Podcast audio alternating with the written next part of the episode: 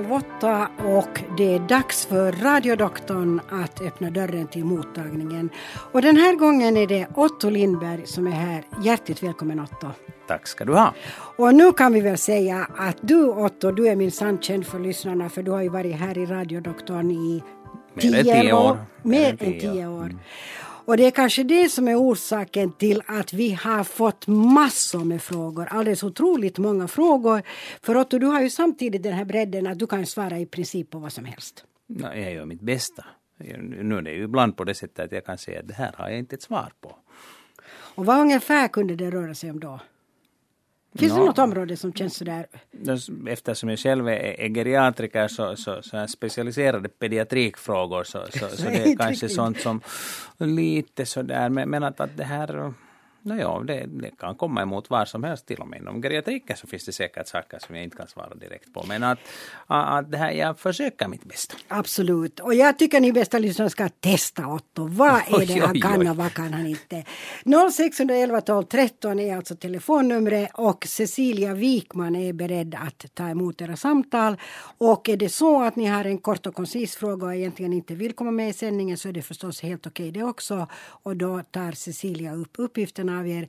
I annat fall så kopplar vi in samtalet här till oss och så får ni prata direkt med Otto. Och, och det, det tycker jag att det är speciellt roligt ja, att direkt tala ja. med den som har ja. ärende. För att många gånger är det ju på det sättet ja. att du vill ha lite tilläggsfrågor Precis. och saken blir mycket mer klar. Då, då, då kan man ofta ge ett bättre svar. Precis. Men är det så att ni vill skriva e-post så går det också alldeles bra nu under sändningen och adressen är radiodoktorn.vega.yle.fi. Så då tror jag att vi har de här kontaktuppgifterna klara och ni är hjärtligt välkomna och vet ni vad att Cecilia visar direkt att vi har ett samtal nu och då tar vi in det innan vi börjar med någon fråga överhuvudtaget. Välkommen till radiodoktorn. Hej, hej. Hej, hej. och välkommen. Tack. Det här, jag hade för tio, tio år sedan helobakterier. Ja, helikobakterier. Ja. ja. Och nu har jag magsyror som kommer upp. Och, och, mer eller mindre kommer upp nu sedan julen. Okej. Okay. Hela tiden. Så att det som du nu har är ett sånt så kallat refluxsymptom där var det kommer upp magsyra, magsaft genom matstrupen. Kommer det ända upp i munnen så att du känner surt ja. i munnen? Just ja. så. No, det där är mm. någonting sånt som, som det nog lönar sig att, att göra någonting åt. Hade du alls sånt här före julen eller? eller? Eh, ja, jag, jag, det kom på ett, jag var på en årsundersökning så kom, hade jag över 6000 hela bakterierna. Det, då då fick jag den här giftpillren. Och, ja, men det var för tio år sedan, inte sant? Jo, jo. Och då blev men, du av med helikobakterierna. Och hade, ja. du, hade du efter det också sådana refluxsymptom? Jo, med, jämna mellanrum. Men jag äter Nexium, jag äter med jämna mellanrum. Men nu sist så, för, i, för i, en par månader före julen skrev läkaren 400 eh, utåt mig. 400 stycken Nexium och du tar Nexium ja. alla dagar och ändå kommer det surt ja, upp i munnen. Ja. Just så. Uh, vilken styrka är det på dina Nexium-tabletter? Uh, 20. 20. Man kan ta en större dos. Uh, och 40 milligram går också bra att ta. Ja. Och, och, och det här... På, ju, på julen så testar jag testade jag med dubbla morgon och kväll mm -hmm. med alltså med det där 20. Det blev det mycket bättre. Precis. Och, och, det som är viktigt är att man sätter in den där första Nexiumen, att man sätter in den på tom mage. Och du kan prova att ta två stycken sådana på tom mage också då på morgonen. För att om magen kommer igång och börjar producera den här saltsyran så, så att sen sätta in en Nexium i den där sura magen, så, så det, gör, det, gör inte alls, det har inte lika stor effekt då. Så att du måste ta ja. den på tom mage och nu om du har en besvärlig situation så, så kan du dubblera dosen. Men att, att det här är sånt som du nog helst ska be om en välsignelse av, av den läkare som sköter ja. om dig. Det här får jag fråga sagt, kan magmusklerna svälla upp när man har sånt där? Magmusklerna? Ja. Det här, när man har en, en, irritation i magsäcken så är det så att ma, magen lätt sväller i samband med, med måltid och så här jo. på ett annat jo. sätt än den annars gör. Och det är antagligen det som, det som du menar med att magmusklerna sväller upp. Ja, nej, jag säger, det där som vi kallar sixpack, de här bukmusklerna som man ser ja. hos vältränade personer, så de brukar nog inte svälla upp när man har, när, när, när, när man har, har, har sån sorts problem som du har. Men att, att det, det, här, och sen finns det, om man har den här refluxen så, så, så dels så, så kan man lindra den genom att, att då minska utsöndringen av saltsyra från magsäcken. Och sen finns det också preparat som gör en, en mekanisk barriär så att det inte helt enkelt kommer upp, det kommer inte åt att rinna tillbaka åt fel håll så att säga. Mm. Och, och, och Gaviscon är ett sådant ämne som, som egentligen bildar ett litet lock utanpå på, på det som finns inne i magsäcken så att det inte lika lätt tränger upp i matstrupen. Så det där är någonting annat. Men att börja nu med... med, med... Jag, är lite, jag är lite sjuk under magen men det är klart att varenda gång jag äter, äter så är magen svälld upp. Ja. No, det, här, det låter ju som om, om eller det här är ett problem som du har haft länge till och från. Och om ja. du har ont i magen så, så, skulle det kanske vara alldeles bra att träffa din läkare och kanske kolla ett litet hemoglobin och se att du inte är anemisk. För man kan också ha ett magsår när man har sådana här symptom. Så att det här ja. och, och, och, och det att, att att nu öka den där Nexiumdosen, jag tror att det kan vara på sin plats, men att det är en sån sak som jag gärna skulle se att du skulle diskutera med din läkare. No, jag slipper till läkaren 25, jag beställt före jul. Bra. 25, och det här, då kan, då, då, kan du ta och börja redan nu, ja. tror jag, jag och berätta för doktorn hur det har gått. lite reda på. Ja. ja, det är bra att lite ta reda på på förhand. Men Otto, är det här någonting som man inte kan reparera till exempel med en operation? Ja, ska kan, det finns operationer som gör att, att man inte har reflux, men att, att det här äh, ganska ofta så går det att få den där situationen bra mycket bättre genom att ändra lite på levnadsvanor, ändra lite på hur man äter och vad man äter. Uh, stress är sånt, om man är överviktig så har man mer, större risk att ha reflux och sådär. Så ja, om man kan ändra på de där sakerna så, så minskar refluxproblem. Ja, jag var in hårt på att dricka kaffe. Ja, no, kaffe det hör till det där, det vet du alkohol och tobak och kaffe, no, no, där är de där tre busarna som, så, så, som ökar utsöndringen av magsyra, så att det här, dem ska du vara försiktig med. Denna två sista är inte jag tagit mm. Ja, just så, det är bra, men kaffe kan vara ganska svårt att låta bli när man är van vid det och tycker om det. Jo, jag får sån huvudvärk om inte tar helst en kopp per dag. Precis. Mm. Ja. Okej, okay, men bra. Lycka tack, till när du träffar din läkare. Nu vet du tack, lite mer vad du ska säga. Tack, tack för tack. samtalet. Hej då. Hej. 0611 12 13 är telefonnumret och här går telefonen het så Cecilia hinner kanske inte riktigt, eller ni får vänta en liten stund innan hon hinner svara. Men vi fortsätter med frågor som vi har fått in på förhand. Eh, här är en man på 80 år som har drabbats av tio anfall ett antal gånger. Ja. Allt har gått bra och jag har reparerat mig relativt snabbt, säger han. Nu har jag däremot förstått att dessa tio anfall nästan alltid förebådar en stroke och undrar därför vad kan jag göra för att undvika en stroke i framtiden? Finns det någonting eller kommer den per automatik? Tänker till exempel på bastu. Är det farligt att gå i en mycket varm bastu? Och jag tycker om att resa, ja. men kan långa flygresor utgöra en fara? No, kanske inte för stroke som sådan. Ett TIA-anfall är alltså ett övergående tillstånd av syrebrist på ett litet område i hjärnan och i samband med det här anfallet har man ett bortfallssymptom. Man kan ha, ha, ha, ha en förlamning som, som räcker mindre än ett dygn, man kan ha svårt att tala, Ähm, man kan ha en synstörning som räcker mindre än ett dygn. Äh, och, och, och, det här är någonting sånt som, som återkommer. Och det är alldeles riktigt att äh, en patient som har haft ett tianfall har en lite större risk att få en stroke. Men när man får ett tianfall så måste man reda ut att, att finns det några andra riskfaktorer för, det, för, för en sån här störning i hjärnans blodcirkulation. Och det här är en, en undersökning som görs på sjukhus, kan också göras på hälsocentral och, och, och det här och när den är gjord och man har uteslutit andra riskfaktorer så måste man se vad man kan göra för att patienten inte ska få flera TIA-attacker. Och, och, och, då brukar det vara på sin plats att påbörja medicinering åt patienten. Och, och det, det, det, som har, brukar fungera ganska bra det är en, en kombination av acetylsalicylsyra och, och, och ett, ett, annat preparat. Så, så, och det här kombinationspreparatet heter Asasantin och det här tar man då två tabletter om dagen av och det minskar risken för, för, för, för sådana eh, här TIA-anfall. Och, och, och, det här, sen kan det hända att man trots den här medicineringen har, har TIA-anfall och då måste man ändra på medicineringen och då kan man tänka sig att börja använda Clopidogrel som är ett annat så här eh, preparat som motverkar blodproppsbildning.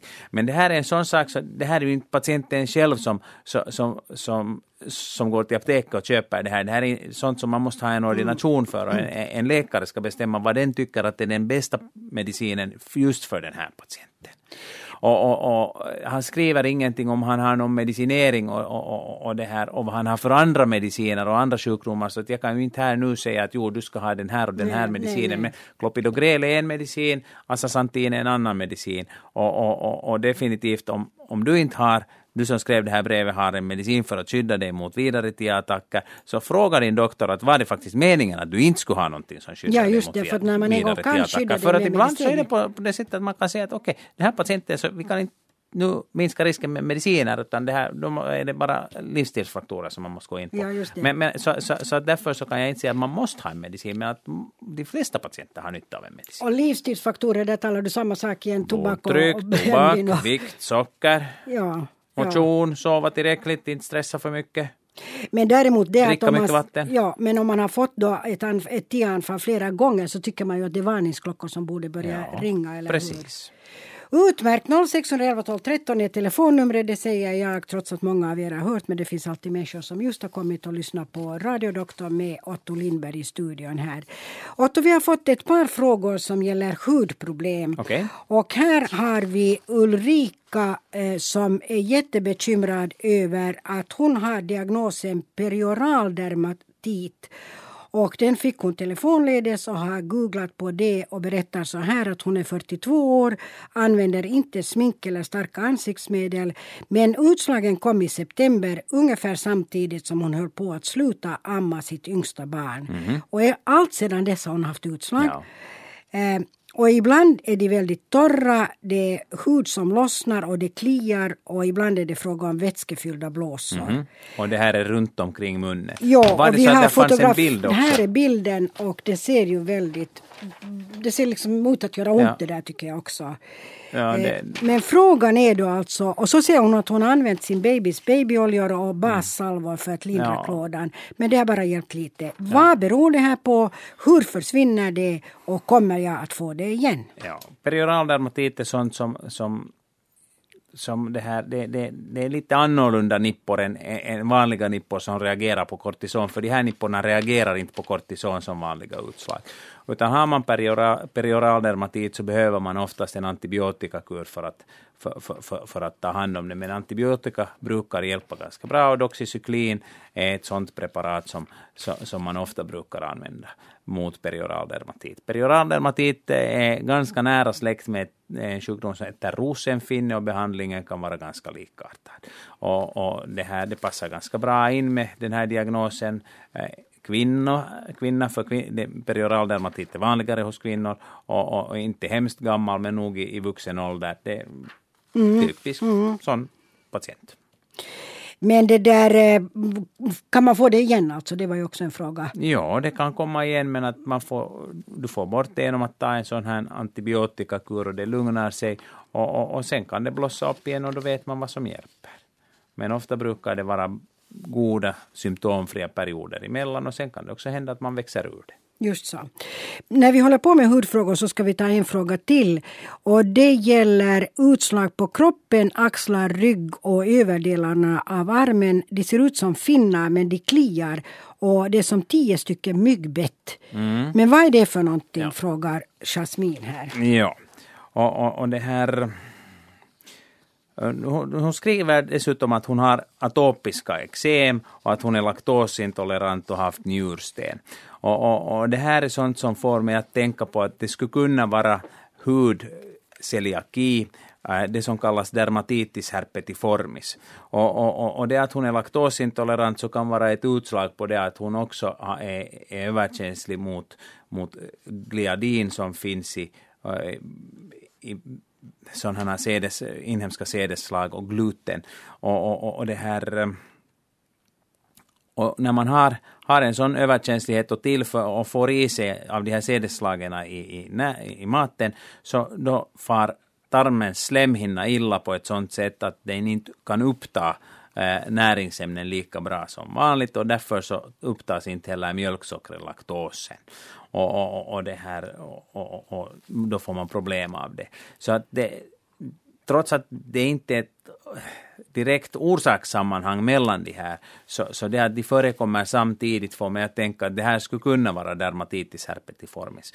Uh, eh, rygg, övre delarna av armarna, jo, ofta kan det vara så att man har på framsidan av benen också sådana små vätskefyllda blåsor när man har dermatitis herpetiformis. Och, och, och, och, om vi nu försöker tolka vad dermatitis herpetiformis så där språkmässigt betyder, innebörden av det, så det betyder en, en hudreaktion, eh, en inflammation i huden som ser ut som herpes, det vill säga sådana små vätskefyllda blåsor. Det här är sånt som hon ska gå till sin doktor och, och, och, och tala vidare om och fråga att skulle det här kunna vara dermatitis herpetiformis, borde jag testas för celiaki, för har hon celiaki så blir hon av med det här hudproblemet om hon lämnar de inhemska sädesslagen. Bra! Det lät koncist och bra och jag tror att du hade rätt i det här. Vi ska hoppas så i alla fall. Vi ska ta in ett samtal som är väntande just nu. Välkommen till radiodoktorn. Hallå ja! Ja, hallå. Välkommen till radiodoktorn. Tack. Eh, jag skulle vilja fråga om en Ja. medicin som heter Alendronat. Ja, Och jag hörde faktiskt på radiodoktorn för ett par år sedan kanske. Ja. Och fick då höra att man borde ha en paus ja. om man har tagit den sådär fem år. Fem år, ja, Ja. precis. Nå, nu har jag då tagit den fem år Ja, och haft paus i ett år. ja. Och börjar undra om jag... Det är inte riktigt dags ännu att sätta igång med den. Nå, det här,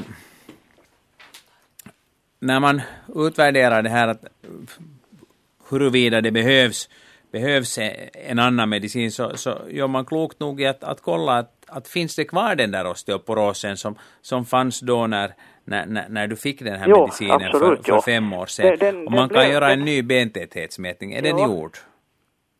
Är det gjort en ny bentäthetsmätning? Eh, rätt att, inte nu under pausen. Okej. Men, För- men före den... Gjordes Och det det hade, när man... hade nog blivit lite bättre. Ja, hade du osteoporos då? Jo, absolut. Det fanns osteoporos kvar Jo, jo. Nå, och det betyder det att, att det här, äh, det nog säkert lönar sig att börja med någonting annat. Och man kan till och med tänka sig att, att du skulle må bra av att, att, att, det här, äh, ha en, en annan medicin och inte egentligen alls ha någon paus i alendronat utan bara byta från alendronat Jo, till en det annan var det bara det att jag inte visste vad jag kunde byta till. Ja, men det är inte din sak att veta det utan det är din doktors sak att Jo. veta.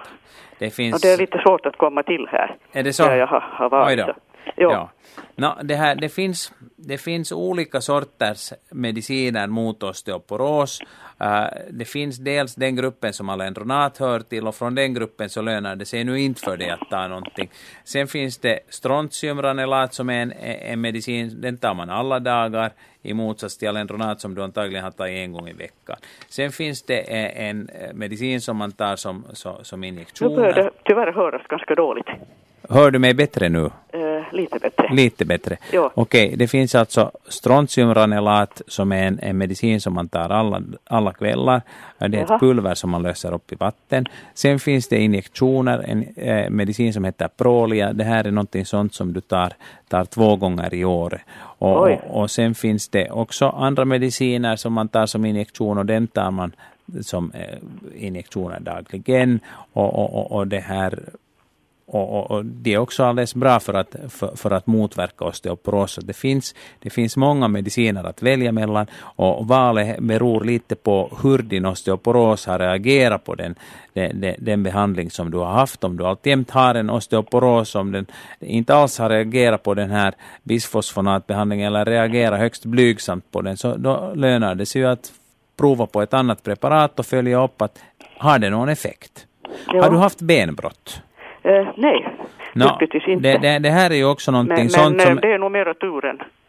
Eh, Mera att- tur än skicklighet. Just, är, är det så att du, du, du har slagit dig så att du skulle ha kunnat ha benbrott? Eh, Ja, jag menar att jag har fallit mycket lyck lyckosamt. Du har fallit lyckosamt, men du har fallit i alla fall. Eh, någon gång, ja. och, Men och du det har här, haft, haft ordentligt med kläder på som har skyddat. och- ja, no, och, och nu måste vi ju komma ihåg det att, att när vi ställer en osteoporosdiagnos genom att titta på bentäthetsmätning så mäter vi äh, någonting som speglar äh, benets hållfasthet. Men det mäter inte hundraprocentigt benets hållfasthet, utan det bara mäter hur tätt det där benet är. Och, och, och det, det, finns en, en ganska bra, ett ganska bra samband med risken för att få benbrott, men, men det är inte ett hundraprocentigt samband. Och det finns patienter som har en låg bentäthet och som faller och drattar i kull och ändå inte får benbrott. Och, och, och, och det här, så, så, så att den där bentäthetsmätningen, trots att det är den bästa mätning och det bästa diagnostiska hjälpmedlet vi har, så är det ändå någonting sånt som, så, så, som det här inte är hundraprocentigt. Men att trots att jag nu sa att bentäthetsmätningen inte är ett hundraprocentigt hjälpmedel, så är det det bästa hjälpmedlet vi har. Och eftersom din bentäthet inte har, har, har hemskt mycket förändrats av fem års äh, alendronatkur så kan det hända att det skulle vara bra att fortsätta med en annan medicin. Det som ger oss lite tid att tänka det är det att du har drattat i kull och ändå inte fått ett benbrott. Och liksom, det som jag försöker det, det... utvärdera att hur stor är risken att patienten får ett benbrott? För att det är ju då först som man börjar ja. få problem med sin osteoporos. Eh, det är speciellt i ryggen ja. som det är osteoporos. Ja, alltså. Och då är det risk att ryggkotorna kollapsar. Krokig, alldeles krokig. Du har blivit krokig? Ja. Okej, men då har du haft frakturer, då har du haft benbrott, då har du haft kompressionsfrakturer i ryggen och då ska du definitivt ha en medicin ja. äh, när, när, när din alendronat är slut. Och jag tycker att den där pausen, så, så den kan man avsluta och sen sätter man in ett annat preparat än alendronat och sen fortsätter du. Ja. Det är inte meningen att du ska bli krokigare. Nej. Det är inte meningen att du ska få mera ont i ryggen. Det är inte meningen Nej. att dina ryggkotor ska pressas ihop mer än vad de har pressats ihop Nej. hittills. Sådana hälsningar till doktorn. Jo, tack. Mm. Tack Väldigt bra. Jo. Tack ska du ha. Lycka jo, till. Tack så mycket. Tack. Hej. Hej. 0611 12 13 är alltså telefonnumret till radiodoktorn Otto Lindberg. Eh, här är också en fråga om ryggsmärtor. Eh, det är en bekymrad åldring som eh, hade ett lårbensbrott för några år sedan och efter operationen blev benen olika långa med en skillnad på en till en och en halv centimeter. Ja. Ingenting att göra åt det säger läkarna men jag har själv börjat fundera om detta kan förorsaka de konstanta ryggsmärtor som jag har. Kan det vara så och vad borde man i så fall göra? Det kan vara en bidragande orsak. Jag tror inte att det är den enda orsaken till det. Uh, en och en halv centimeter, jo, det, det, det är skillnad på. Man kan ibland göra en liten korrigering och, och, och, som då inte ska vara mer än kanske högst en tredjedel av den där längdskillnaden, det, det vill säga 5 millimeter som man lägger till på den kortare sidan eh, i form av en extra sula eller man kan höja skorna, skon eller sådär. Somliga patienter tycker att det är bra, men, men, men att det, det, är jätteviktigt att se över hur, hur ryggens muskler mår och att man inte har muskelspänning i ryggen och att man rör på sig tillräckligt mycket. Och är det så att det verkar som om det skulle vara huvudsakligen ett muskelbetingat problem, så, så, så det här, då lönar det sig att, att se till att man dricker tillräckligt mycket vatten, för att är man torr och, och, och, och dricker otillräckliga mängder så får man lättare muskelspänning. Och sen kan man också använda sig av magnesium som är ett alldeles bra medel då det gäller att motverka muskelspänning. Och det här är sånt som man kan göra utan att gå via doktorn.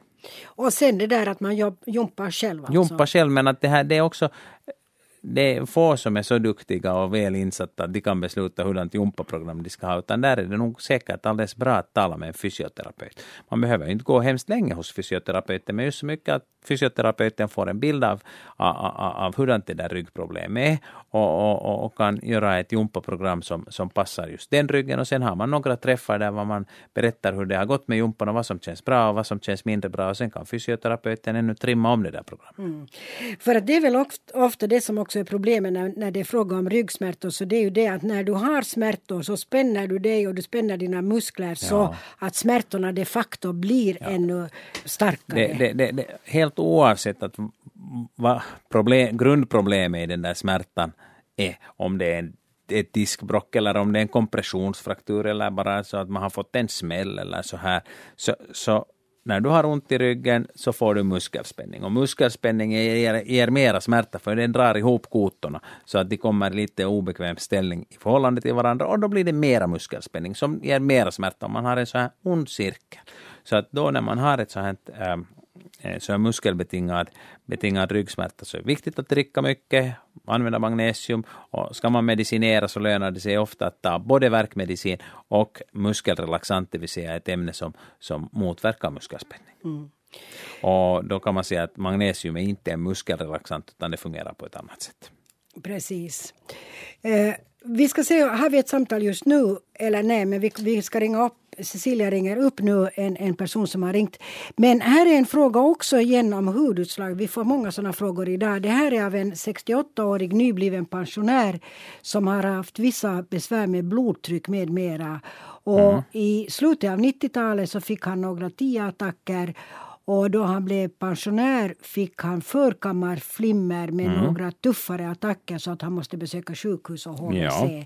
Men annars mår han bra och är i full gång med olika aktiviteter och äter följande mediciner.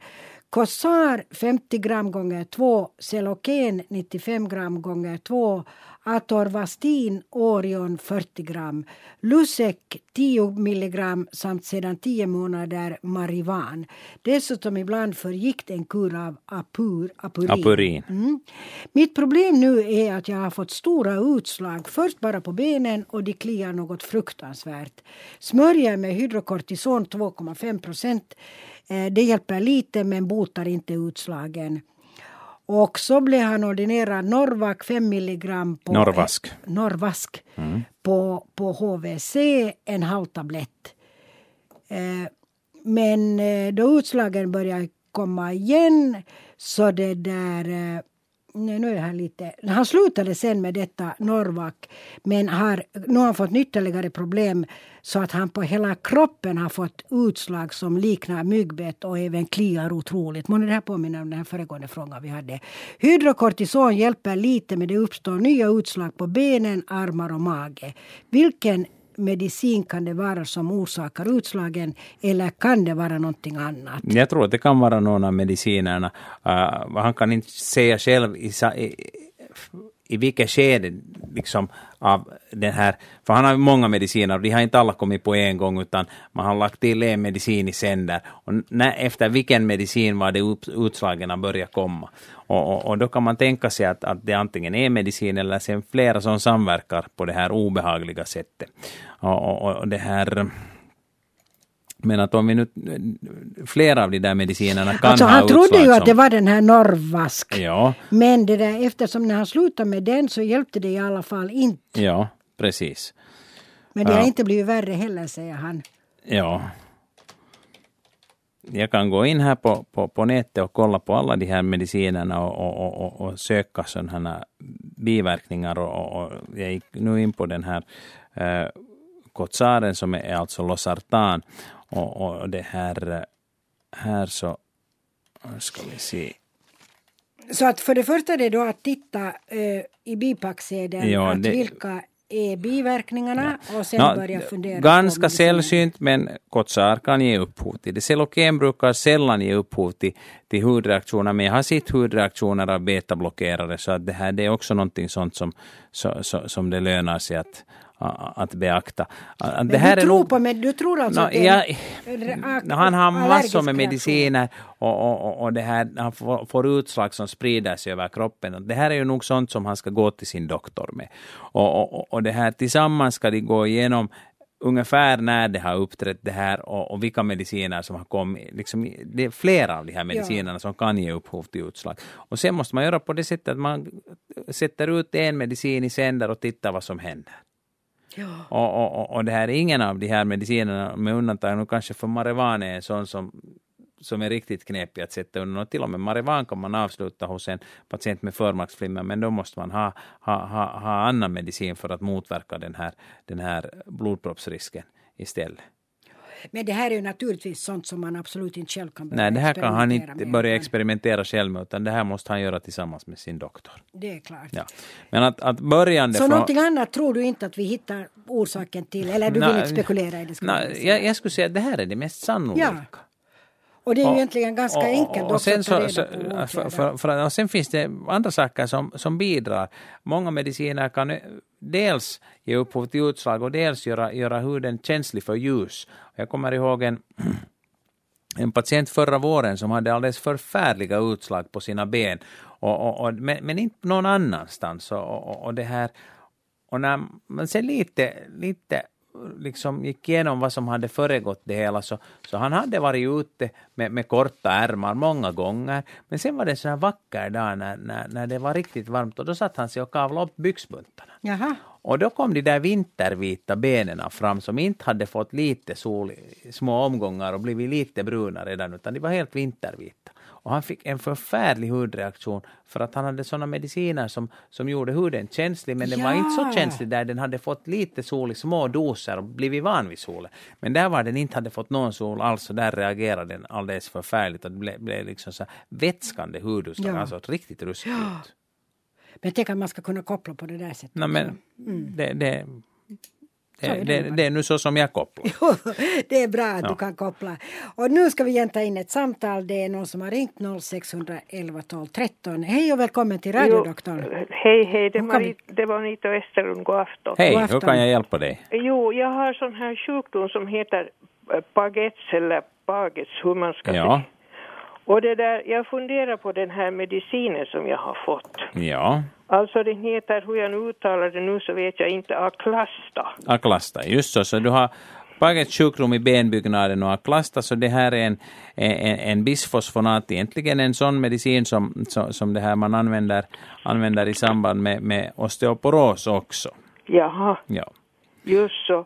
Eh, Jag, jag var i Sverige på ett sjukhusbibliotek och tittade på den där för Ja, Och där, där fanns också någonting, den här medicinen som heter kal kalkitonin. kalcitonin, ja. Men att Aklasta är inte kalcitonin utan Aklasta är en bisfosfonat. Precis så där som, så, så, som alendronat är en bisfosfonat och den diskuterar vi just med, med, med en annan, annan lyssnare. Jaha. Ja. Jag undrar sen jag fi- fick en sån här eh, dropp, Ja, hur, men, men jag får ju höra vidare sen när jag ska ner. ja så Aklasta det, det, det är en bisfosfonat som ges som dropp och, och, och det här, du får en dos, om du har osteoporos så är det en dos i året. Hur, hur ofta får du Aklasta när du har, Ja, det, det jag fick nu på hösten första gången. okej, just Så så. jag, jag vet inte så Precis. mycket ännu hur Ja. det och, det, det hur det nu sen beter sig, det där jag förstod att, att det där Eh, egen benbyggnad bryts ner på något sätt. No, jo, precis. Att det, det här det är en, en störning i benets ämnesomsättning och, och, och det, som, det som då händer är att, att liksom benet omformas väldigt fort, benet bryts ner och nytt ben byggs upp väldigt fort men att, att resultatet blir det att benets struktur inte blir så bra och, och, och det här, eh, man, får lite, man kan få knöliga ben, deformerade ben och, och de går lättare av, Jo, just så. de där benen. Jag begär nog någon slags kalk eller någonting men den här läkaren sa att jag behöver inte någon Ja. kalk så att Ja. Så, så det, det är väl bra så här då Ja. så får man vänta och se vad som händer sen då. Ja, men att det här Aklasta, så, så, så det, här, det, det är egentligen förstahandspreparatet och det vad det gör så, så det är det att det hindrar nedbrytningen av benet Ja. och, och, och, och bromsar på det sättet upp din sjukdom och, och, det är ju en viktig sak. Jo, jag tänkte just fråga om bromsmedicin men ja, det, men det, här, det, det, det är just vad du har. Nå, men då är det jättebra så här då. Okej. Då är det jättebra, Fint. det var glada nyheter. Jo, tack- ja, tack för lycka det. till. Tack, Tack tack. ska du ha. Hej. Tack, hej Tack då. och hej. Otto Lindberg, vi har två frågor här som gäller temperaturen. Det är en signaturen orolig som säger att han, hon, det vet jag inte vem det är, har en konstant temperatur som är 35 grader eller under. Har nu börjat fundera om detta kan vara tecken på någonting allvarligt. Om det är konstant och det är hela tiden och känner sig alldeles vanlig så skulle jag inte säga att det verkar hemskt oroväckande. Vi, vi är alla lite olika funtade, har, har lite olika fabriksinställningar alla och det kan hända att det här är alldeles den, den ursprungliga fabriksinställningen hos den där brevskrivaren. Precis. Och Maj-Britt i sin tur frågar att när tempen sjunker långt under det normala om man känner sig sjuk och febrig, är det då feber och vad beror det då på? Ja, fe, feber är det inte om tempen sjunker lågt, Under, utan då nej. är det undertemperatur och det är också sånt som man kan få när man mår dåligt. Men att det här, om du alltid har en temperatur som är låg, så, så då har du inte undertemperatur, utan då har du bara en, en normal temperatur som är justerad lägre än hos- de flesta andra medmänniskor. Men det är om du konstant har det, men om du får det- Om du har vanligtvis 37 och sen plötsligt så, så känner du dig fnasig och, och har temperatur på 36 eller 35,5 så, så du vet att det här, det här är annorlunda, jag känner mig dålig och då är det kroppen som reagerar på någonting och, och, och, och kroppens ämnesomsättning har, har, har lite skruvats ner i samband med den här reaktionen. Och det bildas inte så mycket värme i kroppen då. Men är det då fråga, för nu ringer det klockor på det här sättet att jag, det här är säkert folktro, mm. men jag tycker just att jag har hört så här att, en, att när man får då eh, tillfället en sån här undertemperatur så det är minst lika farligt som en hög för hög temperatur. Det här, är det folktro eller? Det har jag hört också ja. det där. Men jag tror, jag, jag, jag är av den åsikten att det är folktro. Du har någonting som händer i din kropp och det, kroppen kan reagera på olika sätt. Och, och, och det här, jag har haft många patienter som har kommit in och sagt att jag känner mig dålig och jag har lägre temperatur än vanligt. Och sen har de blivit friska igen utan att det har tillstött någonting farligt. Så att, så ditt råd till Maj-Britt är när hon sen frågar vad ska man göra? Egentligen no, det, ingenting. Sköta egentligen. om sig själv, dricka varmt, sätta på en halsduk, hållas, hållas i sängen om man mår dåligt. Och, och om man mår riktigt dåligt så ska man till doktorn. Men vanligtvis går det där om inom ett par dagar. Så där som vanliga sjukdomar brukar. Precis. Etel 90 plus, hon säger att hon har genomgått en, är det angiografi? Angiografi. Angiografi och det var meningen att det skulle göras en ballongutvidgning men det var för stor risk för den.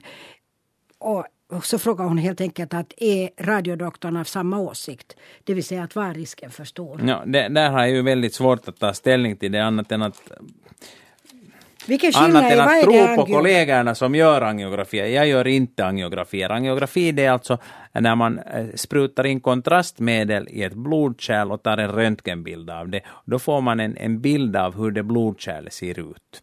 Och det här gör man när, när det finns förträngningar i blodkärlen. Nu skriver inte Etel att om det var en angiografi av hjärtats kranskärl eller om det var en angiografi av artärer någon annanstans i benet, för man kan göra angiografier av, av vilka kärl som helst och de här ballongutvidgningarna kan man göra på, på många ställen och de vanligaste ställena är hjärtats kranskärl och benens artärer.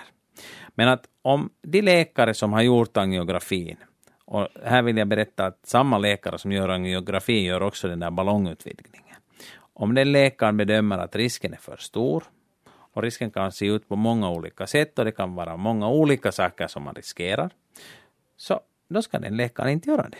Det, mm. det, liksom det är läkaren som beslutar att, att hur ser det här ut och, och, och, och vågar man göra det. Om, till exempel om vi då har en, en förträngning i ett kranskärl och, och, och det här för att och som ligger på ett sådant ställe att när man då spräcker den där förträngningen, så om det uppstår en blödning så kan hela kärlet pressas ihop på det stället. Om det är ett väldigt viktigt ställe för blodcirkulationen så kan det hända att det är bättre att gå, fortsätta att gå omkring med den där förträngningen än att ta risken att kanske en på hundra, att när man gör den där ballongsprängningen så får man till stånd ett, ett värre tillstånd när patienten till och med kan dö.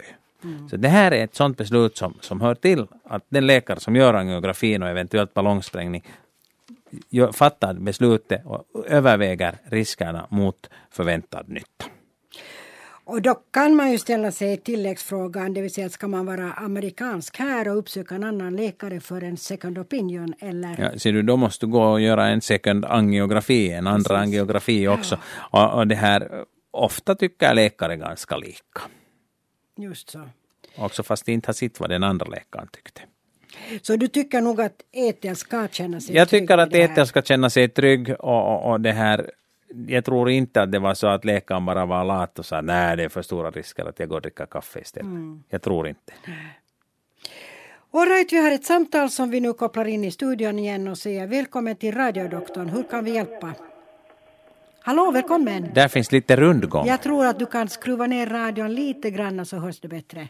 Okej. Okay. Bra. Så, bra. Hur kan vi hjälpa? Ja, god afton. God afton. Jag har haft en, en tia nu under nyåret och, och det där så har jag fått uh, Asansantin ja. medicin. Uh, var det 200 milligram två gånger 200 dagen. två gånger dagligen, ja. Ja, och, och nu undrar jag att Ska man ta något prov att inte det här blodet blir för tunt? Nej, det behöver du inte göra när du använder asasantin. Jaha, no, men... Det, det finns olika sorters mediciner som, som motverkar bildningen av, av, av blodproppar och asasantin är en sån som man inte behöver kontrollera med blodprov. Ja, jag hade 97, 1997 så hade jag en, en tia och då fick jag Disperin. Ja. Och nu kommer jag inte ihåg hur stor dos det var men att jag fick i alla fall sådana här blödningar under huden. Ja. Och så slutade jag med ja, det. Precis. Men ja. att hellre lite blödningar under huden än en ny tia. Jo, jo, jo, absolut. Att det här. Om du får förfärliga blödningar under huden så då ska du kontakta din doktor. Men sluta inte upp med det där på eget bevåg. Nej, nej. nej det och om du annars mår, tycker att du mår illa av det så då måste du kontakta din doktor. Ja, jag tar blodtrycksmedicin också för jag har haft väldigt högt blodtryck. Precis, och det höga blodtrycket är säkert en sån faktor som har bidragit till att du hade den där TIA-attacken. Ja. ja, och sen undrar jag, kan man ta Losec? Jag glömde att fråga där på sjukhuset. Kan jag ta Losec fast jag tar de här två medicinerna? Det kan du göra. Okej. No, men det var bra. No, men det var kort och koncist och du ja. blev nöjd med svaret? Jo, Fint. tack. Jag är nöjd. Bra. Jättefint. Tack, tack. tack ska du ha. Tack. tack hej då. Och som sagt 0611 12 13 är telefonnumret till Otto Lindberg som faktiskt svarar på alla tänkbara frågor om er hälsa. Nu ska vi försöker prata, försöker svara säger han själv och jag som sitter här bredvid och lyssnar på honom säger att han svarar för han klarar det. Nu Otto ska det handla om hyper tyreos. Ja. Det är Pia i Vasa som säger att hon eh, på våren 2011 fick diagnosen hypertyreos. Och det betyder alltså överfunktion av sköldkörteln. Ja, och då åt hon kortison under drygt två månader och kände sig återställd en tid. Mm. Så fortsätter hon så här.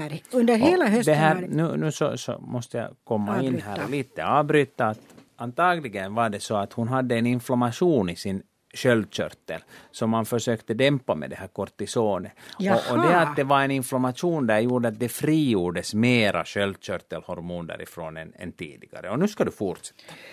För att under hela hösten så har hon haft diffusa symptom, mm. låg kroppstemperatur, viktökning, frusenhet, trög mage, led och muskelvärk, risigt hår, nedstämdhet och så vidare. Och det här är alla symptom på en underfunktion av sköldkörteln, det vill säga precis motsatt mot vad hon hade i våras. Och vad som jag tror att har hänt här det är det att först har hon får en inflammation i sin sköldkörtel. Ja. Och inflammationen irriterar sköldkörteln så att den släpper ur sig det vad det finns av hormon där. Och när den sen gradvis lite fortsätter så gör den så att sköldkörteln inte mera producerar riktigt tillräckligt mycket sköldkörtelhormon och plötsligt så har hon också en underfunktion. Hör du, hon hade enligt läkaren ett värde 9 eh, på en skala där normalvärdet ska ligga mellan 10 och 21. Mm. Och det här var alltså sköldkörtelhormonet som, just det, som och då ordinerar läkaren henne tyroxin ja. på tom mage och mm. att hon ska återkomma efter fyra månader för ett nytt blodprov. Eh, när hon började eh, sin medicinering den 4 december så nu vill hon fråga det här. Hur länge är det normalt att symptomen kvarstår efter påbörjad medicinering? Har värk i underbenen samt i knäna. Humöret är si och så och känner mig ofta frusen och så vidare. Kan jag be om att få ta mm, ett nytt blodprov tidigare och kan det i så fall visa om mina hormonvärden har börjat stabilisera sig. Längtar så efter att få må bra och få kontakt med mitt gamla vanliga jag igen. Den där satsen tycker jag att var väldigt bra vad gäller eh, en person som har problem med sköldkörteln. Det vill säga eh, detta ja, att man vill må bra och ja, att jag vill bli precis. mitt gamla jag. Ja. En halv tablett tyroxin fick hon och, och det, här, det finns tyroxin av olika styrka och, och, och det här, no, jag tycker att fyra månader är kanske lite lång tid att, att kolla att befinner vi oss riktigt på rätt, rätt dosnivå. Um, 4 december, det är snart två månader sen så att, och alltjämt så känner hon sig mm. dålig. Ja, jag tycker det borde kanske kollas. Du tycker det? Ja. Och, och, och, då kan man kolla dels, dels det här sköldkörtelhormoner men också TSH. Och TSH? Är det hormon som styr sköldkörteln. Mm. Om sköldkörteln är, är lat och fungerar dåligt så är TSH högt för att kroppen försöker sparka liv i den där lata sköldkörteln. Och har man en sköldkörtel som är alldeles vild och hyperaktiv så, så, det här, så går TSH-nivån ner väldigt lågt för att kroppen vill inte ha något mera sköldkörtelhormon så den försöker stänga av produktionen. Så det är... ja, mm. Jag tycker ta kontakt med doktorn och berätta att det känns inte alls bra ännu, att borde man öka tyroxindosen. Då kan doktorn säga att ja, att vi kan öka tyroxindosen eller säga att vi tar först ett prov och sen ökar vi. Så det hoppas vi att, ja. att Pia är nöjd med. Och Cecilia Wikman som tar emot era samtal tittar på mig och ser ut som att vi har ett samtal just nu. Nej, hon bara tittar på mig och svarar, fortsätter att svara i telefon. Ja. Hördu, vi fortsätter med våra frågor för som Bra. sagt vi har fått massor. Här är en person som säger att han hon tar Marevan och ska operera bort två tänder. Och betyder, det betyder att han hon ska vara utan Marevan i två dagar. Finns det risk för blodpropp och borde jag ta någonting annat i så fall? Nå, no, det här kanske är lite ökad risk för blodpropp. Inte en hemskt mycket ökad risk för blodpropp, men det viktiga är frågan att, att vilken är orsaken till att patienten äter Marevan? Det stod inte där, utan det stod väl bara Marevan? Det stod bara Marevan, ja. Okay. Det här, en två, men... två, två dagars paus brukar gå att göra utan några större komplikationer. Men det just så. så man behöver inte kolla det desto mer att Otto Lindberg säger så och det kan vi lita på. eh, Sen har vi en fråga här av en 60-plussare som säger vad ska jag göra åt mina händer som domnar varje natt? Det stör min nattsömn för jag vaknar och måste skaka händerna under flera minuter innan de känns bra igen. Har pratat med läkare om detta men problemet togs inte på allvar. Ingenting att göra, bara att leva med det har de sagt. Okay, no, men, men normalt här... är det ju inte tycker jag. Nej, så jag vill det är inte normalt och den här patienten har inte haft det tidigare. Och, och, och då kan man tänka sig att det antingen är så att det är någonting uppe i, i, i nacken och i skuldernivån där var, där var blodkärl eller, eller nerver kommer i kläm. Uh, lite osannolikt. Det som är mer sannolikt är det att det är en trång kanal i, i, i handleden, den så kallade karpaltunneln. Att den har blivit trång och att där sitter nerverna väldigt tätt. Och det är alldeles typiskt när man har karpaltunnelsyndrom att man har ont och man har domningar och smärta i händerna nattetid. Så att det här är en sån sak som, så, som jag skulle gå tillbaka till doktorn och säga att jag misstänker att jag har karpaltunnelsyndrom. Att skulle du kunna göra en remiss till den kirurgiska polikliniken så att de skulle kunna utvärdera det här lite närmare. Men har man domningar bara på natten då borde det inte kännas? No, det här, speciellt på natten brukar de komma de där domningarna. Det finns vissa test där var man genom att, att sätta handen i ett sån, en sån ställning att eh, karpaltunneln blir, blir, blir tillklämd orsakar domningar i den där handen. Det kan doktorn också göra men att i och med att patienten har så här mycket besvär under nattetid så är det också någonting som redan i sig talar ganska starkt för att där finns ett, en störning i karpaltunneln. Men här har vi ju igen det här som jag tycker att jag när jag satt här i radiodoktorn förra veckan att, att lite nonchalant inställning hos en läkare som bara ungefär säger att det här är nu ingenting att göra, det är nog inte något stort problem. Mm. Va? Och det no, säger ja. Otto ingenting åt för han är lojal med sina kollegor no, och det ska det, han vara. Liksom, Men liksom det, lite så här tycker jag när jag ser sådana här frågor så blir jag alltid upprörd. Problemet är ju det om man liksom om man inte tänker, om man inte vet om att karpaltunnelsyndrom ofta ger upphov till domningar i händerna på natten så kan man ju inte komma fram till diagnos fast patienten egentligen berättar vad den har för fel. Men ska nu inte läkare kunna det då? Mm? No, alla kan, kan inte alltid. Nej, nej. All right, nog om läkarna den här Nej, nej, nej.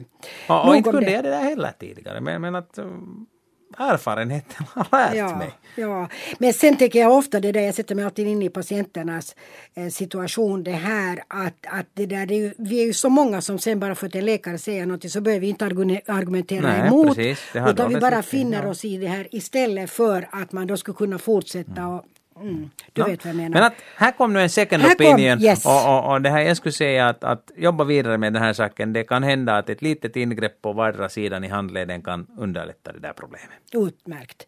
Igen ett samtal. Välkommen till radiodoktorn säger vi igen en gång. Välkommen, hur kan vi hjälpa? Hallå? Hallå ja! Du är med oss. Jo, det är Rita Wahlberg från Kimito, hejsan. Hejsan. Det hörs lite dåligt bara. Men sjutton. Ja, men det gäller nog sköldkörteln. Okej. Okay. Jag har också de där höga, liksom för lite för höga värden och, och, har fått minska på medicin. Men då jag undrar med att krångla med mitt blodsocker för jag har haft socker över 60 år. Ja, vi, vi, vilka värden har varit dåliga hos dig nu? Mina sköldkörtel. Ja, men ser du det finns två olika värden. Det finns dels... DTSH har varit 0 0,033. 0,033. Jo. Så det har varit riktigt lågt och det betyder det att du har en överfunktion av din Jo. sköldkörtel. Det har varit 21,7 nu den är T4V. Ja, okej, precis. Mm. Så, och, och, bra. Och, och, och nu ska du berätta vad du hade för symptom i samband med det här. Alla möjliga. Jag var ju trött och jag går och var hungrig och, och, Ja. och allt sånt här. Nå, den där tröttheten är ju värst. Ja, okej. Och sen den här hungerkänslan och när man har diabetes så, så får man ju inte äta när man tar insulin och så är det skyhögt. Alldeles. Så det, och så har jag det så att det vill få fort ner.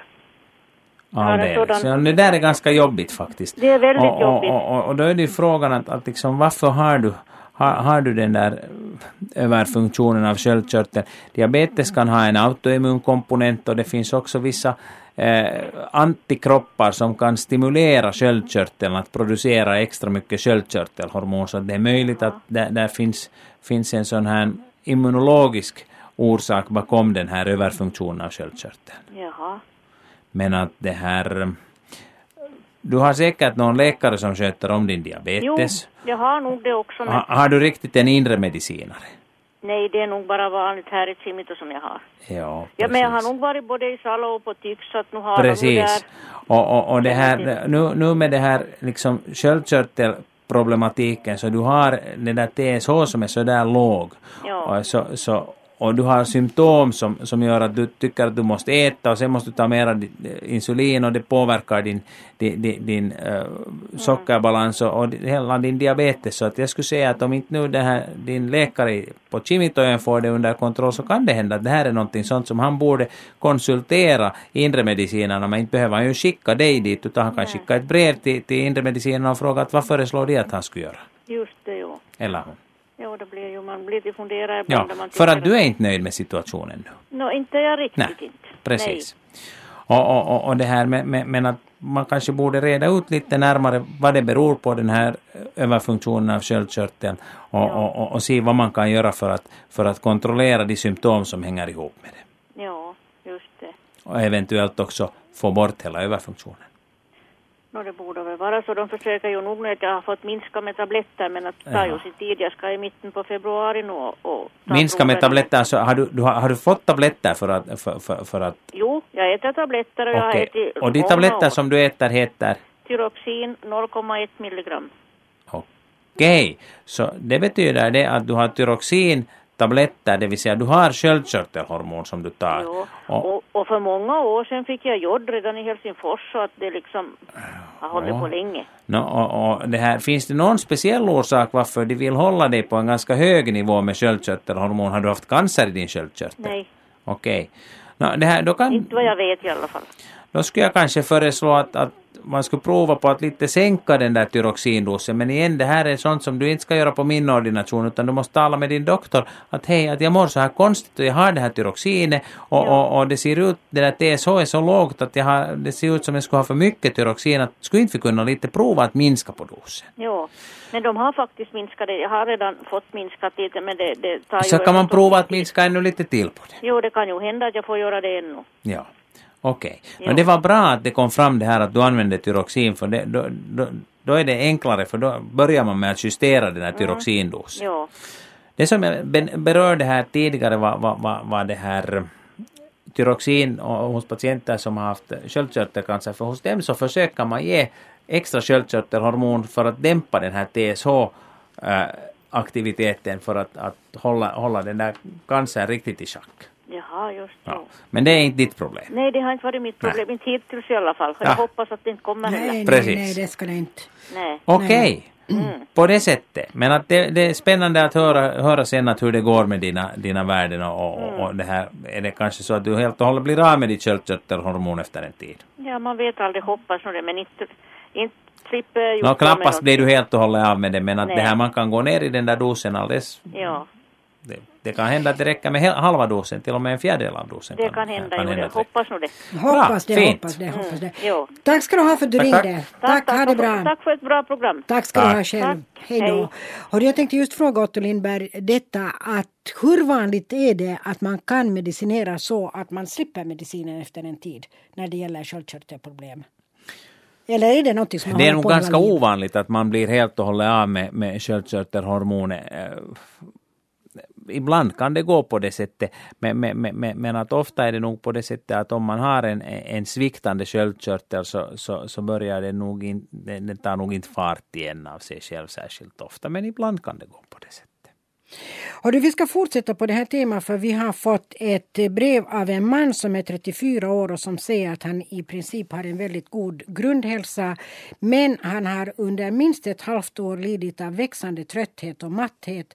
Och fastän jag sover bra om nätterna borde jag sova en stund på dagen. Ja. Om jag lägger mig för en stund efter arbetsdagen så somnar jag snabbt. Mm. Tankspriddhet är också vanligt. Så har han problem med trötta ben och brännande värk i knäna och värk ibland också i andra leder. Ja. Fryser hela tiden om fötterna och ibland om händerna och känner sig sådär allmänt frusen överhuvudtaget. Mm. Och största problemet är att jag inte får påbörjat arbeten att han liksom kommer inte igång med arbeten och, ja, och energin vill inte räcka till. Och det syns på hans arbetsbord säger han och han lider tydligen av det. Och ett annat problem är huvudvärk som eh, han lätt får om han sover lite längre på morgonen.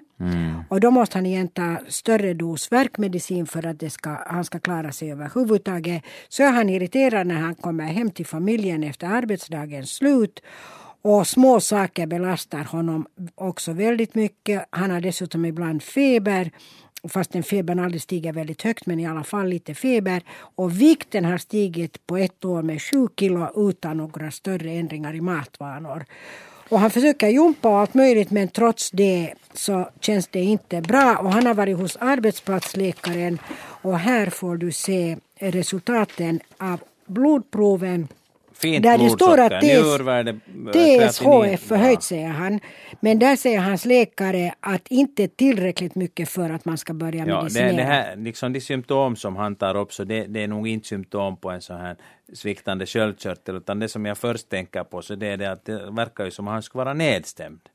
Han säger ju själv, han hänvisar nog igen till sin mor och två systrar som har sköldkörtel. Sköldkörtelproblem är ju ärftligt, eller hur? Det Nå, det. jo, det här med, med inte det på det sättet Nej. att det, det, det är någon automatik eller, eh, eller total regel, regelbundenhet. Men i, i hans brev som, som är ganska utförligt så finns många saker som, som, som tyder på det att han har en förstämningsstörning. Det behöver ju inte vara frågan om en djup depression, men en förstämningsstörning det kan vara frågan om en, en anpassningsstörning som, som ju till symptomen ser ut som en, som en förstämningsstörning. Och, och med förstämningsstörning menar jag någonting sånt som påminner om en depression. Att depressioner är förstämningsstörningar. Och De depressioner kan ju de facto finnas i olika grader så att det kan Precis, vara ja. så att säga ett Men att det att patienter med, med, med, med en förstämningsstörning har ofta, ofta någon slags störning med sömnen. Antingen sover man för mycket eller sen sover man för lite. Det är att man är tankspridd och har dåligt minne. Det är typiskt när man har en förstämningsstörning.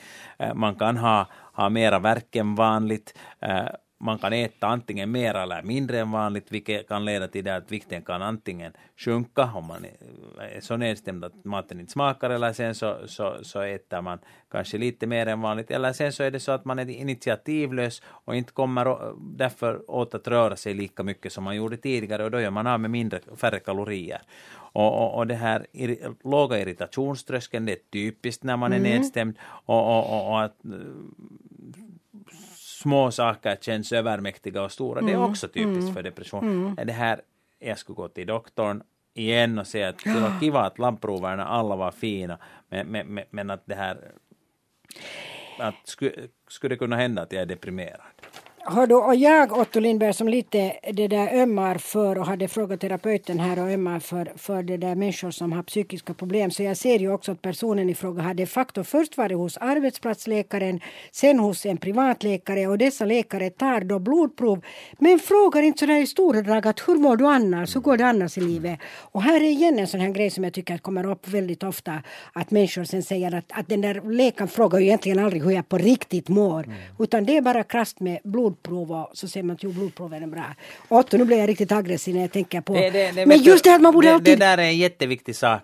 Det här, man, man, man kan inte bara sköta om patienten genom att höra att jo, det här är många patienter väntar sig att det är så man ska bli omskött hos doktorn. Att jag går till doktorn och sen klagar jag på det här problemet och sen tar han prover och sen säger han vad jag har för fel. Och helst ska jag få ett recept i handen när jag går ut ja, no, okay, mm. Det också. Men, men, men, att det här, man, man, man ska inte göra precis alla gånger så som patienten väntar sig utan man måste ta och fråga lite mera också.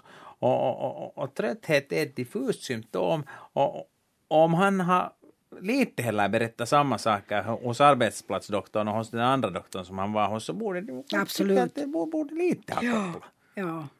I alla fall så hoppas jag att de har frågat honom att är du deprimerad och är det någonting som tynger dig och känns det annorlunda nu än tidigare och har, har du haft sådana perioder förut? Har du kanske haft en depression tidigare? Ja. Ja, det är nog, det är nog otroligt viktigt. Mm. Så, så, så det där är sånt som jag tycker att borde nu utvärderas. Och där ser man att alla läkare borde se till den där helheten mm. hos människan. Okay. Så nu, hopp, nu Otto tror jag att du, du slog huvudet på spik och nu ska vi hoppas att vår 34-åring får hjälp genom att faktiskt ja. ta itu med detta. För att För tydligen... Det behöver inte vara ett stort problem och det kan vara enkla, med enkla medel kan man komma åt det där. Och en sak som är jätteviktig att komma ihåg att när man är nedstämd så finns det flera saker som kan göras. Men en alldeles central sak det är att motionera mer. Det är gjort massor med studier där man har konstaterat att patienter som har förstämningsstörning, depression i olika svårighetsgrader har jättemycket nytta av motion lika mycket nytta av motion som av medicinering ofta. Och det bara visar att den där motionen är viktig. Och den kan man göra själv, men problemet när du är nedstämd det är det att du har inte det där initiativet, det du känner dig trött och du orkar inte. Det här är också patientens problem för att när du har en depression så har du så låg initiativförmåga och du tycker att du är lite dålig också, så du kanske inte ens tar dig till doktorn för att få hjälp för det där. Nej. Och det, därför är depression och förstämningsstörning en så lömsk sjukdom för att den, den, sjukdomen i sig höjer tröskeln för patienten att söka hjälp. Ja. Och det här är viktigt för oss alla att komma ihåg när vi ser någon nära oss som verkar som om den skulle vara nedstämd. Sen vill jag bara ännu säga om den här frågeställaren att han berättar ju nog själv att han går på i vattengympa två gånger i veckan och rör på sig också väldigt ja. mycket och stavgång dessutom. Okay. Och det är jättebra men just det här med motion, frisk luft ja. och allting sånt här hjälper. Ja, och, och, sen det just det här att... Det, det gör han rätt redan. Och då kan det hända att det kanske behövs en medicin om han är nedstämd men det kan vi ju inte säga så här utan att prata med honom men det finns många saker som tyder på och i och med att det då verkar att vara så här i första skedet så är det också betydligt lättare att åtgärda ja, det än sen när man definitivt. har sjunkit ner i någon djup depression. Ja, det ska vi hoppas att han inte gör. Nej, det gör han inte. Tack till dig Otto. Jag tror att det var ett mycket gott tips det här. Vi ska ta in ett samtal igen och säga välkommen till radiodoktorn. Hur kan vi hjälpa? Jo, det är Gun Lignell här. Hejsan. Hejsan. Hej och välkommen. Tack, tack. Jag ringer om en sån sak som kanske kan vara lite ovanlig ännu idag, men PSC, en sån här lever, eller gallgångarna smalnar så att. Ja. Och, och det där, jag har ju också, jag har Sjögrens syndrom och jag har också sköldkörtelproblem och jag har diabetes. Så, så, här, så nu undrar jag när man är så väldigt trött så man vet ju inte vilka anledningar man är trött längre. Så hur ska man veta i vilket skede börjar man bedöma överhuvudtaget det här med att byta lever och sånt i den här PSC. Man ja. vet, jag, jag, jag har inte en aning om. Ja, överhuvudtaget då när, när det är frågan om leversjukdomar så, så, så, så det här så följer man ju upp hur, hur den där levern fungerar och det finns många saker. Dels har man de här levervärdena mm. som man brukar ta och de levervärdena så, så berättar ju inte nödvändigtvis hemskt mycket om, om leverfunktionen. De, de här vanliga transaminaserna, ASAT och ALAT, de här vanliga levervärdena. När du går till doktorn och ber att, att doktorn ska kolla levervärdena så, så ja. är det Asat och Alat som han beställer och Afos ibland. Men, men att, att det här är ämnen och enzymer som finns inne i levern och när levern mår dåligt så frigörs det mer av de här enzymerna ut i blodet. Jo, de är alltid väldigt höga. De är höga hos dig. Och, och, och det här och, och sen kan det finnas patienter som har en leversjukdom som har framskridit alldeles förfärligt långt och det finns så lite levervävnad kvar att de där värdena börjar sjunka. Och, och, och de sjunker inte för att sjukdomen håller på att bli bättre utan för att sjukdomen har framskridit ännu längre. Ja. Så att det, det, det, finns en andra, andra, andra sådana prover som man kan använda för att utröna hur den där levern fungerar. Och, och, och eftersom levern producerar de äh, äggviteämnen, eller många av de äggviteämnen som deltar i blodets koagulering, så kan man också mäta hur blodet koagulerar och på det sättet också dra vissa slutsatser om, om huruvida vi har en allvarlig leversvikt. Ja, just det. Men eh, du har den här eh, PC-sjukdomen och, och, och det här, den följs upp var? No, för tillfället i Lojo, men, men jag ska nog nu igen på, so, på sommaren tror jag till ERCP till Färkilä Precis, just så. så jag, och det är alltså i Mejland som det kommer att göras en sån ja, eh, en ERCP-undersökning, alltså en kontrastundersökning av, av gallgångarna. Ja. Och, och, och det här där försöker man då försöker man då se, se, se hur, hur gallgångarna ser ut, om det har, har kommit nya förändringar i gallgångarna och, och, och, och det här.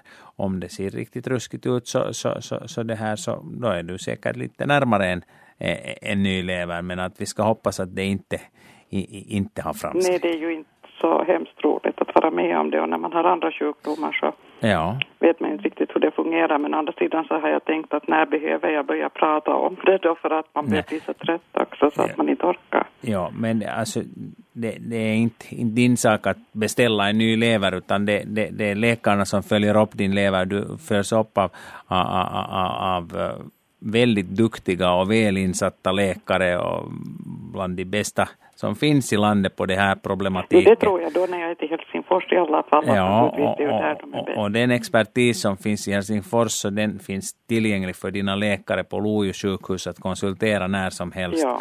Så, så, så, att på det sättet så skulle jag säga att du har det ganska bra förspänt. No, men det var ju och, och, och, det här, jag, jag, tror att, att det här, du, eller jag kan garantera att du behöver inte själv vara den som säger att nu ska det bytas lever Jag tänkte att jag får ganska ont där på högra sidan så, så man börjar ju undra lite att... Ja, har du haft ont det, länge på höger sida?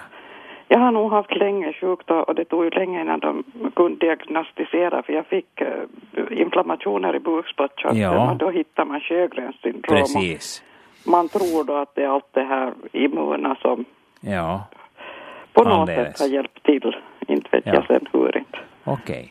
No, men, men, att det, här, det, det, är en spännande och ganska sällsynt sjukdom som du har och, och, och det, här, det är bra att, att veta att du har en, en god uppföljning av det hela. Ja. Och, och, och det här, och sen, det vad jag kan göra är att hålla tummarna för dig. Ja, just det. Mm. Tack så jättemycket. Det gör vi, vi säger lycka bra. till. Ja, tack. tack ska tack, du tack. ha. Tack, hej. hej. Vi har fått ett, ett brev här av en man som har eh, haft ymnigt näsblod och tydligen haft det upprepade gånger. Mm. Och också när han snyter sig så har det kommit tjockt blod likt vinbärsklase ut genom näsan. Och eh, blodtrycket har gått upp och ner. Han har haft lite sådär jojo-blodtryck. Mm. Och dessutom svimmar han av dålig inomhusluft. Det här utmynnar nu i några frågor. Har jag för mycket blod i mig? Borde jag tappa blod eller mäta blodtrycket? Frågar denna man. Jag tror inte att han nu ska börja började tappa blod ur, ur sig och det tjocka blodet som kom ut ur näsan, så det var sånt blod som hade levrats inne i näsan och det, det är inte så tjockt när det är inne i ådrorna. Uh, han berättar att han fick det här näsblodet uh, i schack genom att han skruvade in uh, vattendränkt hushållspapper i näsborren. Och, och, och det här, uh, jag skulle ge följande rekommendation åt honom och åt alla andra som får näsblod. När man får näsblod så ska man snyta näsan alldeles tom. Det är det första man ska göra. Man ska söka sig till ett sådant ställe där man kan snyta sig och inte stoppa ordentligt utan att stritta ner uh, tapeter och gardiner och sånt. Och det brukar vara ett badrum som är ett bra ställe att snyta sig när man har näsblod. Och sen går man dit och man tar ordentligt med papper i handen och sen snyter man ut allt allt precis som man har i näsan. Ingenting ska bli kvar. Och efter det så tar man och klämmer mellan tumme och pekfinger den mjuka delen av näsan, där var näsan är mjuk. Ända fram till näsbenet. Det håller man om. Och man behöver inte klämma extremt hårt åt, inte så att naglarna vitnar, men att det här det ska klämmas om så att blödningen avtar så att liksom, det inte kommer åt att blöda där.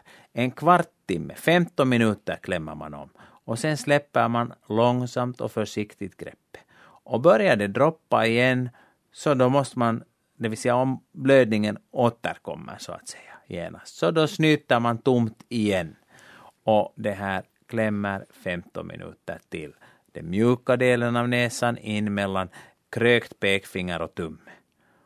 Och efter 15 minuter släpper man och det här, då har det vanligtvis stannat Äh, det finns massor med fina konster med att sätta kallt i pannan och kallt i nacken och sånt här. Men att den riktiga nyttan av den är nog ganska ifrågasatt. Den största nyttan får man av att snyta näsan tom. Och när man snyter den tom så betyder det att det inte blir någonting kvar på det ställe där det blöder. Och att för, för att blir det en liten klump av levrat blod utanpå det blödande stället så kan det fungera som en ventil som alltid släpper ut mera därifrån. Så att snyta tomt, klämma om, om det blöder, snyta tomt och klämma om igen. Och när man har gjort det här två gånger, snutit tomt och klämt om 15 minuter, om det ännu blöder, så då, får, då kan man räkna med att hej, det här behövs, här behövs nu hjälp av någon annan. Då måste man söka sig till en jourpunkt där det finns någon som kan, kan, kan, kan bränna bränn, få, få, slut på den här blödningen genom att bränna, bränna näsans slemhinna med lappis. Och näsblod är då alltid ett brustet blodkärl? Ja. Så att han behöver inte tro att det är någonting annat, blodstörtning eller Nå, no, det här ska vi säga på det sättet att alltid och alltid, i de allra flesta fall så kommer ett näsblod från ett område som heter Locus Kieselbach som finns på ett avstånd så att man kan peta till det när man sticker in pekfingret i näsan. Mm. På näsans mellanvägg och det finns på båda sidorna, i höger och i vänster näsborre finns locus Kisselbach och det här är ett område som man kommer åt att peta till när man petar med fingret och i väldigt många fall föregås näsblod av det att man har petat sig i näsan. Låt bli locus Kisselbach. Kisselbach. Ja. Och låt bli att peta i näsan för ja. att när man petar sig i näsan så får man in äh, virus dit och vi har just nu en influensaepidemi på, på uppsegling och, och, och det här och man ska inte sätta in influensavirus i sin näsa Nej. för då blir man sjuk. Ja. Goda råd. Ja. Vi ska ta ett samtal ännu som får faktiskt bli det sista idag. Men vi säger välkommen till radiodoktorn. Ja, tack ska ni ha. God kväll. God Hej, välkommen. Tack, tack. Jag har råkat ut eh, för en sån sak att eh, jag har börjat misstänka att eh, medicinerna Avodart och Lyrica motarbetar varandra. Just. Och, och, och hur har du fått en sån här misstanke?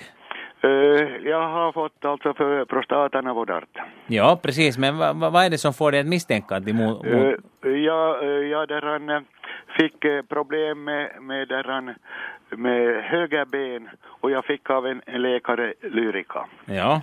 ja. Och han sa att det är troligen eh, någonting ischias-liknande eh, eh, med någon nervtråd i kläm. Ja. Och för det fick jag Lyrica. Ja. Men då började jag märka att jag höll inte tätt så bra som tidigare på nätterna. Ja. Men då, när du hade fått lyrika så höll du inte tätt lika bra som tidigare, okej? Okay? Just så ja. ja. Det blev sämre ja. av det.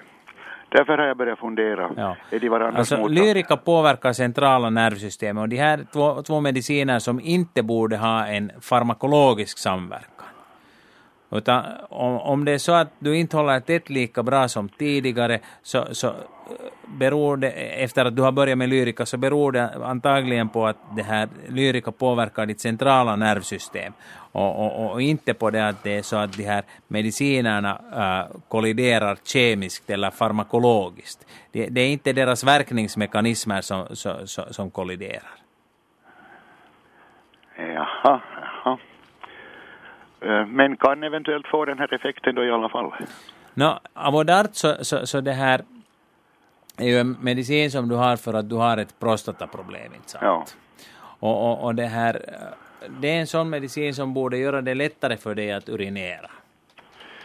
Ja. Och det här, och det är en, en medicin som, som uh, vad heter det, innehåller, innehåller dutasterid som har en, en effekt på på den här prostatavävnaden som gör att prostatavävnaden kanske lite ska krympa.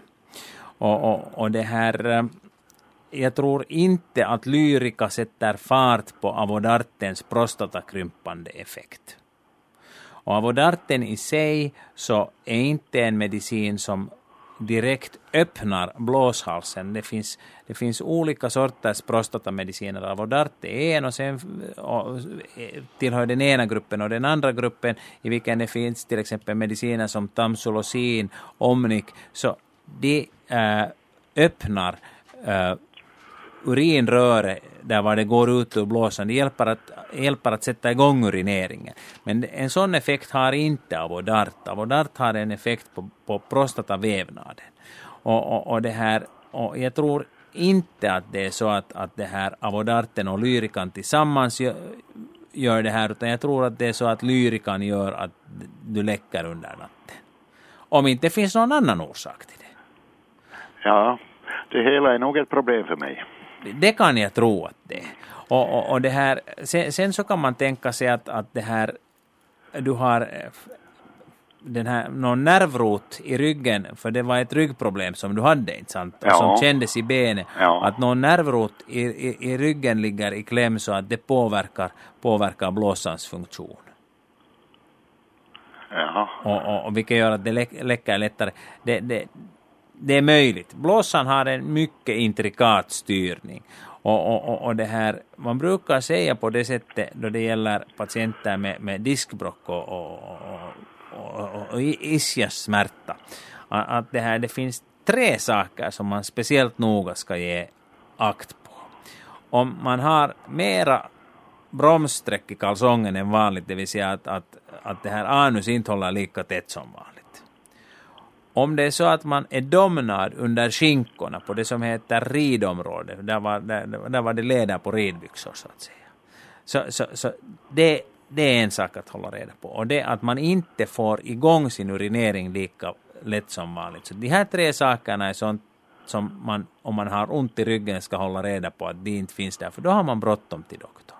Men att det här är ju just tvärtom, det kommer för lätt hos dig, den där urinen. Och det tyder, talar ju lite mot att det skulle vara en, en, så ett nervrotsproblem, utan mera det att, att lyrika kanske påverkar centrala nervsystemet hos dig med den här effekten. Men skulle du kunna berätta, vilken är dosen av lyrika som du har? 75. 75, och är det, hur många tabletter om dagen? Två. Två om dagen? Två, två i dygnet. Och jag fick det rådet att, att uh, ta dem till natten. Ja, precis. Och, och första, första där en kväll jag då tog det nu på morgonen när jag vaknade så var det som jag skulle ha gått på ett gångande båtdäck. Ja, precis.